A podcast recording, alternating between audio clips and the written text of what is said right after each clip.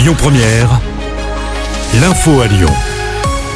Bonsoir à tous. À la une de l'actu, il n'y aura pas de fans des Gones. Demain à Marseille, Gérald Darmanin interdit le déplacement des supporters lyonnais pour l'Olympico. Le ministre de l'Intérieur craint des affrontements entre les supporters des deux clubs. Un arrêté a été publié ce matin au journal officiel.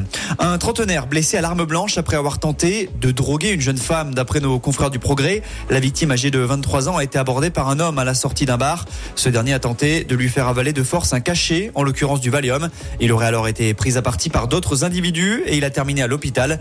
Il s'est vu prescrire trois jours d'ITT pour blessure au couteau. Deux enquêtes ont été ouvertes. Ils s'appellent Marjolaine, Félix et Baldoff. Ils sont membres de dernière rénovation et ils passent devant les juges cet après-midi pour une action menée en mars dernier. Ce jour-là, ces militants écologistes avaient aspergé de peinture orange la préfecture du Rhône. Ils avaient également réussi à pénétrer dans le bâtiment avant d'être interpellés. Ils risquent jusqu'à 8 ans de prison et 115 000 euros d'amende. Lui sera-t-il extradé vers l'Italie? La Cour de cassation doit se prononcer aujourd'hui à Lyon au sujet d'Edgardo Greco. Il s'agit de ce pizzaiolo de la région, membre présumé de la mafia italienne. Il est suspecté de deux meurtres dans les années 90. Son pays d'origine veut le récupérer. Souci, l'avocat d'Edgardo Greco, maître David Metexas, pointe du doigt un vice de forme et espère la libération de son client. Le niveau des élèves français ne cesse de reculer. C'est ce qui ressort de l'étude PISA publiée ce matin. Il s'agit d'un rapport mondial qui évalue les différents systèmes éducatifs. La France, 23e de ce classement, chute fortement en mathématiques. Conséquence, Gabriel Attal a annoncé une série de mesures en début d'après-midi. Parmi celles-ci, les parents n'auront plus le dernier mot concernant le redoublement de leur enfant. Si vous aimez le riz, tendez bien l'oreille. Des paquets de la marque Carrefour sont rappelés chez nous en Auvergne-Rhône-Alpes.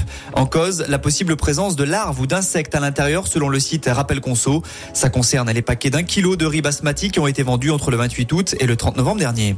En parlant en nourriture, à défaut d'être sur le podium de Ligue 1 en foot, Lyon brille au championnat du monde de pâte et croûte. La 14e édition s'est déroulée hier à Confluence. Le Lyonnais Jérémy Crozer termine deuxième. C'est un Parisien qui est sacré. Pour rappel, les Japonais avaient remporté les trois dernières éditions.